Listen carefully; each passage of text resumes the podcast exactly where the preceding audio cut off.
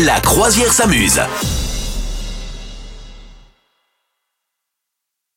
C'est le retour de Starmania. Starmania, j'ai la tête qui éclate, je voudrais seulement dormir. Hey, tu chantes bien. Avez... Ouais, affreux, hein, vous avez vu. Non, donc, tu chantes bien.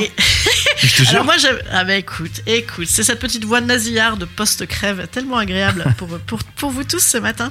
Donc non, en fait, moi j'avais vu Starmania quand j'étais petite avec mes parents quand j'avais 12 ans. C'était à l'époque Morane qui chantait ça justement, que j'adorais. J'adorais la voix de Morane, moi.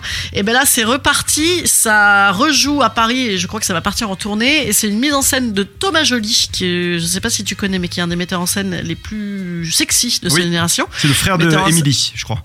Non, Thomas Joly, c'est un metteur en scène de théâtre qui est depuis 10 ans dans tout le théâtre public, qui est également le mec qui va faire la cérémonie d'ouverture des JO en France. Voilà, et c'est lui qui a repimpé cette mise en scène de Starmania. Il paraît que c'est un truc de ouf, il paraît que c'est somptueusement beau, que ça a remodernisé, que ça parle à mort encore aujourd'hui, le texte de comment il s'appelle, de Michel Berger. Voilà, il paraît que c'est top. Et voilà, donc pareil, à nouveau, idée cadeau de Noël. Moi, je suis comme ça, là, aujourd'hui, je commence à me filer des idées cadeaux de Noël. Bon, c'est pas donné, hein. Cache pas. Vas-y, balance. On n'est pas. Ah, non, enfin, ça va au moins du. Oui, c'est au moins du 45 balles la place, quoi. Ouais. Mais voilà, il paraît que c'est un spectacle incroyable et tout. Voilà. Donc, moi, je suis très. Ouais, ça me fait un petit quelque chose, parce que je l'ai vu il y a un certain nombre d'années. Et j'avais peur que ça ait pris beaucoup de rides, et il paraît que pas du tout. Alors, moi, c'est un truc que j'aime bien aussi, parce que ça me rappelle. Mes parents, ils étaient dans une chorale, et ils ont fait Starmania en chorale. Ah ouais? Et du coup, j'étais allé les voir, c'était super bien, tu vois. Et voilà, ils avaient fait ça au Dôme de Marseille et tout. Non, c'était vraiment énorme. Ouais. Non, mais je pense que ça va tourner, hein, vraiment dans les gros trucs comme ça.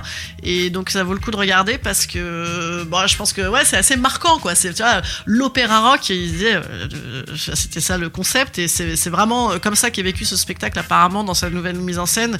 C'est vraiment aussi englobant qu'un opéra, sauf que c'est plus accessible et tout. Et voilà. Donc, je pense que ça peut être très, très beau à voir. Tu t'en rappelles de toutes les grandes chansons de ce Starmania? Bien sûr, j'aurais voulu être un artiste. Il y a ça, quand on arrive en ville, il y a j'ai besoin d'amour, tout ça c'est Starmania, hein. OK, ah non, c'est bien. C'était génial, j'ai besoin d'amour. Oui, c'était bien.